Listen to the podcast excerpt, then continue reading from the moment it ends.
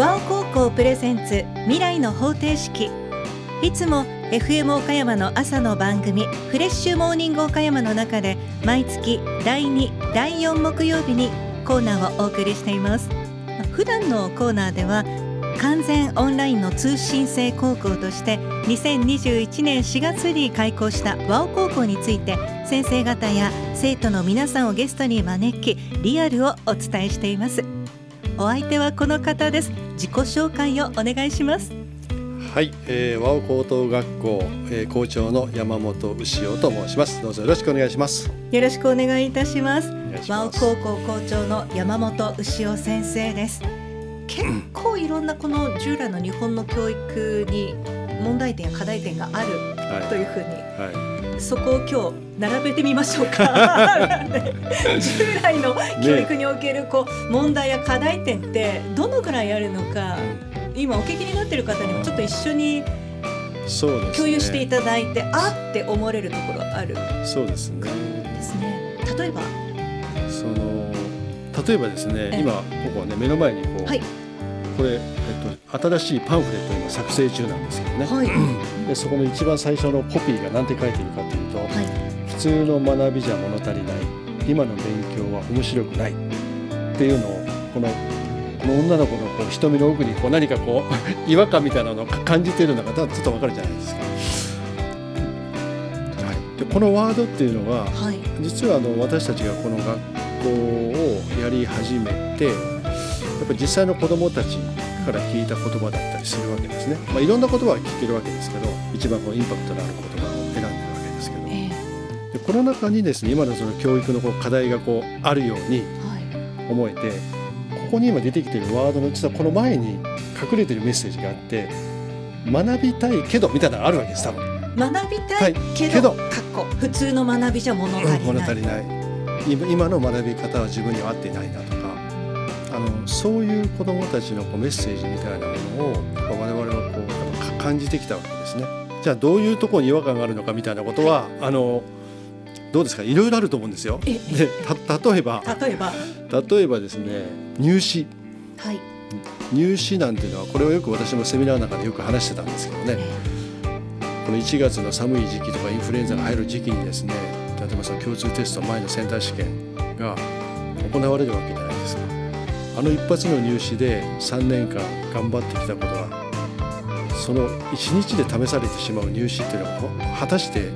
本当にそれでいいのみたいなことですね。本当にそれでいいのって言っていいんですね。そうそうなんですよ。だからそれぐらいああ当た当たり前という当たり前と思っていることを、それは本当に正しいのかってこれは我々こう常にこう今の現状を問うところから始めていくことが大事だと思う。だって健康的なリスクもめちゃめちゃある時期に、えー、寒い時に。そうですよ。でそれ一生懸命ですね。健康管理をやって。でこれ我々塾をやってたから余計に感じるんですよ。入試の1か月ぐらい前から今から体調管理しなさいみたいなことやるわけですけど、まあ、果たしてそれって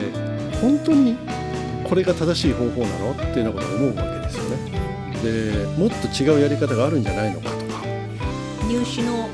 手法ですね。手法ですね。はい。でまあ、まあ、他いろいろきりがないですけど英語を使わない英語の授業みたいな。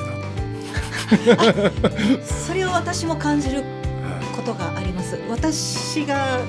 英語の授業で思い出すのはほとんど英語を使っていない私の場合はね、ね、私が受けていた英語の授業は英語を使わない英語の授業そうで英語ってどうやって学んだかなってちょっとクエスチョンが出てくる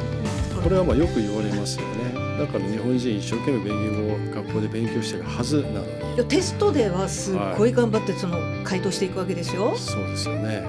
喋れないんですよ。喋れないですよね。でこれはいろんな要素があると思いますよ、はい、私もデータを持ち合わせてるわけじゃないですけども英語の先生が喋れないですよねはいあのまあ、今はねだいぶね若い教員の方たちは喋れる方たくさんいますけど、でもそれを喋るということを主体としたその授業になっていなかったりだとかそれもこう純粋にこう疑問として思いますよねと。これも話題になりますけど、えー、スマホ持ち込み禁止とかね、えこれ高速とかにも関わるかもしれないですけど、はい、スマホ持ち込み禁止、まあ、我々スマホは持ってきなさいと言うんですけど、あの授業スクーリングの時なんかは、うん。授業中はスマホをマストで持ってきなさいとパソコンも持ってきなさいというわけですね。本来オンラインの高校ですがスクーリングが年にはいはい、年に2回、ね、2回ありますから、そのスクーリングが対面で先生とも生徒たちとも会うわけで、うん。その時にスマホマストなんですね。マストね。授業中もですね。ちょっとああの他の学校ではもしかしたら考えられないかもしれないですね。だからそういうものも、えっと、冷静に考えてみたらこう違和感を持つってその違和感でどっから来るんだろうって話なんですけどこれが一番大事なことだと思っていてあの要は今の学びというのがこのこの子が社会に出る時に必要な学びをしておかないといけないよねっていうことがまあ根底に我々あるわけですよね。はい普段お仕事をする上でパソコンを使わないとかスマホを使わないっていうのは今でもそうだしこれから先、まあ、考えられないよねって話じゃないですか。だからスマホを使ったりパソコンを使ったりしていろんなことを学ぶっていうのを大人になってはする必要があるんだからそれは高校生中学生の時からそういう学び方をちゃんと教えておかないといけないよねと思うわけですね。そうですね、うん。スマートフォンスマホのあの活用の仕方をがわからないまま、まあ、学校クラスでは授業中は禁止される。そうするとそのまま社会に出た時にその活用の仕方でつまずいたりそれからまたなんかそこでショックを受けてしまったりっていうこともあるわけありますよね。ですよね。はい、活用の仕方はもちろんありますしスマホを使わないというのはどういうことを意味をするかというと、はい。はつまり自分で調べたりいうんするということをそういう手法を取り上げられるということなのででも今あの社会に出た時には例えば知識だったりだとか今はもうそれこそチャット GPT とかいろいろあってですね、いろんなある程度のことはパソコンスマホが教えてくれるわええけですよ。ええでそういうのを使うのを使わずに自分の頭でやるのがテストだみたいな考え方自体がちょっともうおかしいんじゃないのみたいなことをああえて言うわけですね。うん社会に出た時にじゃあ分からないことがあったら人に聞きますよねと。うん。先輩教えてくださいって聞くしスマホで調べるしパソコンで調べるしそれが当たり前。その上で自分の考えを構築していく。っていうことを学校でもそうあるべきじゃないか。でこれをやるとですね一番苦労するのは実は教員なんですね。そうですよね。はい。え私は何を感じるかというとスマホを持ってきていいよって言った瞬間に教員がええ。えー授業の仕方を変えなきゃいけないつまりこれを知ってますか？これは何ですか？っていうような授業のやり取りっていうのがもうなくなるっていうことですね。うんで知ってますか？って言ったら知ってますよ。だってあのスマホで聞いたら調べたら分かりますってことになるんでこれを先生が教える必要がなくなるってこと、えー、千何百何十何年に誰々が何々を誰何をしたのは誰ですか？ちょっと調べたら分かりますよね。でもこれが今までもずっとテストで問われるわけですよ何年にこれをやったのは誰ですかみたいなことがうん。テストで問われるからスマホを持ち込んじゃいけないになりますけど。ええええええ。そう？テストで問われることはそうですね。わかるよすぐ。分かりますよね。スマホで調べれば。そんなことは授業でやる必要はない。逆に言うと調べたら済むものはどんどん調べなさい。ただしただし、先生が聞くことはそういうことじゃないよと。はい。この時の誰々はこういう政策をしました。はい。それは調べたら分かるよね、ん。じゃあ君だったらどういう政策をするっていうことが授業になるわけですね。それは調べても分かりません。うんこれはいいくらはい。もうインターネットで調べてもスマホで調べてもわ,、はい。わからないそうですね。ですよね。そうですね。だから授業自体が変わっていくっていうことになりますね。つまり自分で考えるということ。考えるための必要な情報は自分の力で調べていくっていうことですよね。そうやってこうアクティブな学びに変えていくっていうことがとても大事で一種のこう一つの小さな違和感からやっぱ始まっていくわけですよ。だから試験自体もさっきも言いましたけど、ええ。試験自体も一発勝負でやる必要があるのかいやいや待て待てと。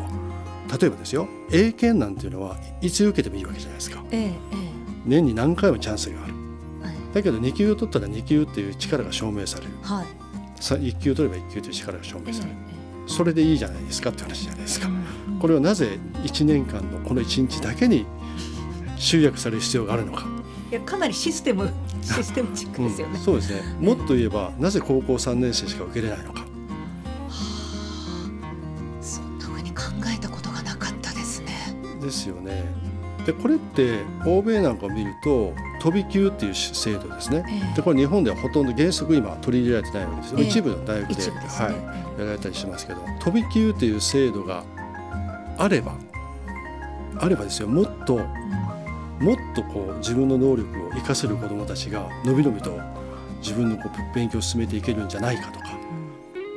でもそれって今の日本のこう学びに何も疑問を持たなければその中でしか行動できないじゃないですか、えーはい、だから今和合生も言いますけど、うん、目の前にあることをまず疑うこと、うん、今当たり前でやっているということはなぜそれが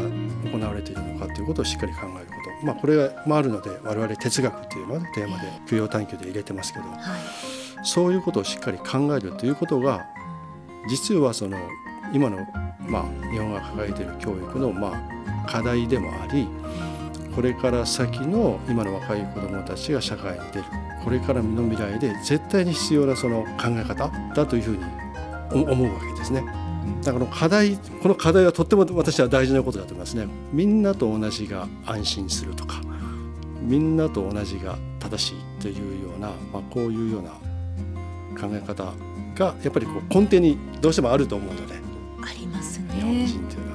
なぜかそこで安心してしまって、うん、そこを基準に考えて自分ができるできてないあの人は NG これはダメとかっていうような何かそこにちょっと見えない基準っていうものができてしまってる。やっぱり固定観念がそこにあるからですよね。もともとの仕組みがこう根付いてるっていうのがあって。そっか。だからそこが、うん、当たり前のようにあった教育のシステムに対してまず疑問点。でそこから疑問を持つともっとできることがあるのにっていうところ学び方はいろいろあるんだって。そうですね。でそれをこう実現しての今のワウ高校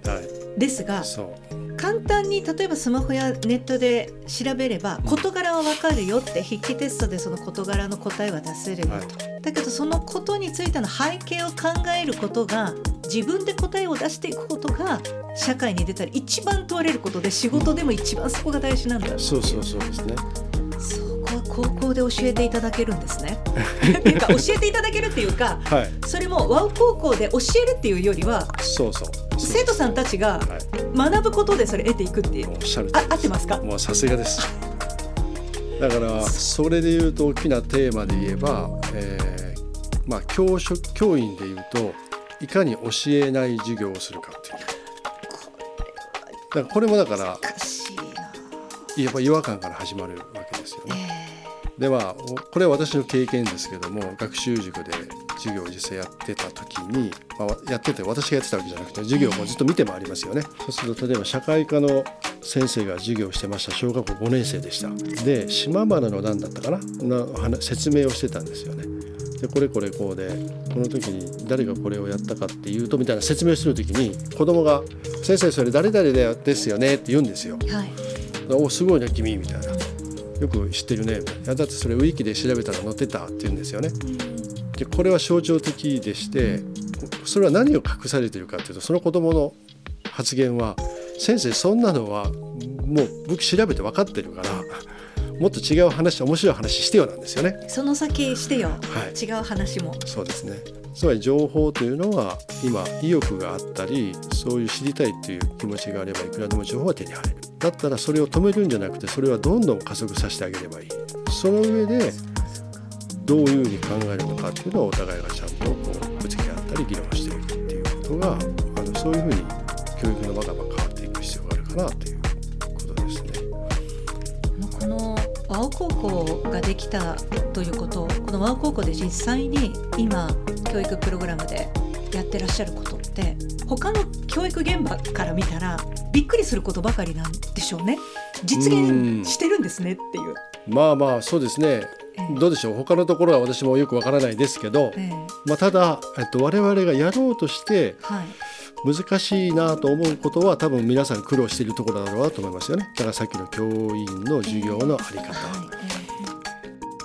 FM 岡山では毎月第2第4木曜日の9時5分頃からフレッシュモーニング岡山の中で和尾高校プレゼンツ未来の方程式を放送しています。まあ、教育についてのね熱いお話それから和尾高生の生の声など、まあ、これからも和尾高校のリアルを